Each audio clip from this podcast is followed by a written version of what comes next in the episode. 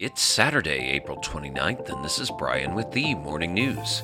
Give us five minutes and we'll give you the headlines you need to know to be in the know. Army leadership on Friday ordered an aviation stand down after two fatal helicopter crashes, the most recent of which killed three soldiers and injured a fourth in Alaska on Thursday. The order by Army Chief of Staff James McConville grounds all Army aviators except those on critical missions until they do training, the Army said in a statement. The safety of our aviators is our top priority, and this stand down is an important step to make certain we are doing everything possible to prevent accidents and protect our personnel, McConville said in a statement. Twelve soldiers have been killed in helicopter crashes since March. On Thursday, three soldiers died and a fourth was injured after two Apache helicopters collided in midair in Alaska and crashed. They were returning to Fort Wainwright in Fairbanks at the time. The Army said that it will review risk approval and risk management process, aircraft maintenance training, how flight briefings are done, and flight planning aimed at reducing risks, among other issues. In world news, a suspected drone strike has sparked a huge fire at a fuel storage facility in the Russian occupied Crimean port of Sevastopol. The Russian backed governor of the city, Mikhail Razvozhaev, said four fuel tanks were hit but no one was injured. Razvozhaev said the fire will not affect the fuel supply in the town, adding that fire departments across Crimea have been assisting and Russia's Black Sea Fleet would soon join efforts.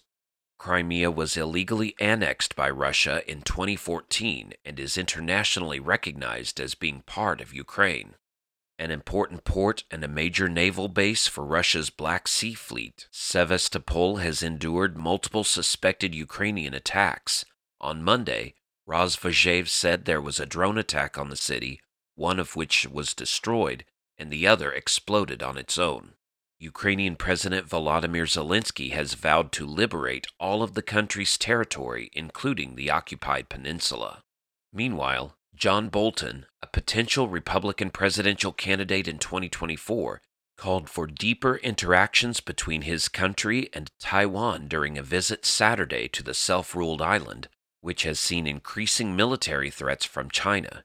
He said at a pro Taiwan independence event in Taipei that national security teams from both sides must develop contingency plans on how to respond to actions Beijing might take, warning it would be too late once an attack occurs.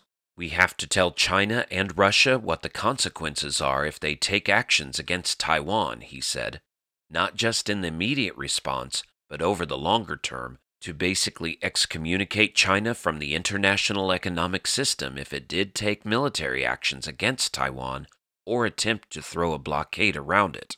Mr. Bolton, former President Donald Trump's national security advisor, started his week long trip to Taiwan on Wednesday.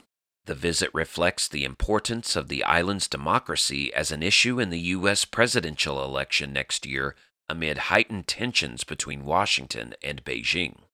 The U.S. remains Taiwan's closest military and political ally, despite the lack of formal diplomatic ties between them.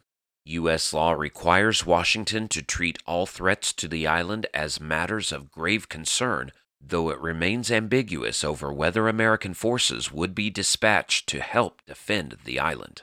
And President Biden lambasted MAGA Republicans in a pitch to more than 100 supporters and elected officials Friday as part of the first in person donor confab of his 2024 reelection campaign.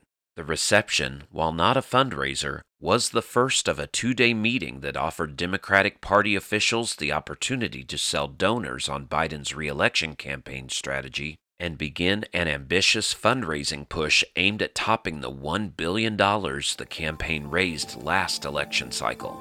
A campaign official maintained that the 2024 fundraising operation was well positioned this cycle and the Democratic National Committee had brought in $276 million for the midterms, a record for a midterm cycle. Now you know, and you're ready to go with the morning news.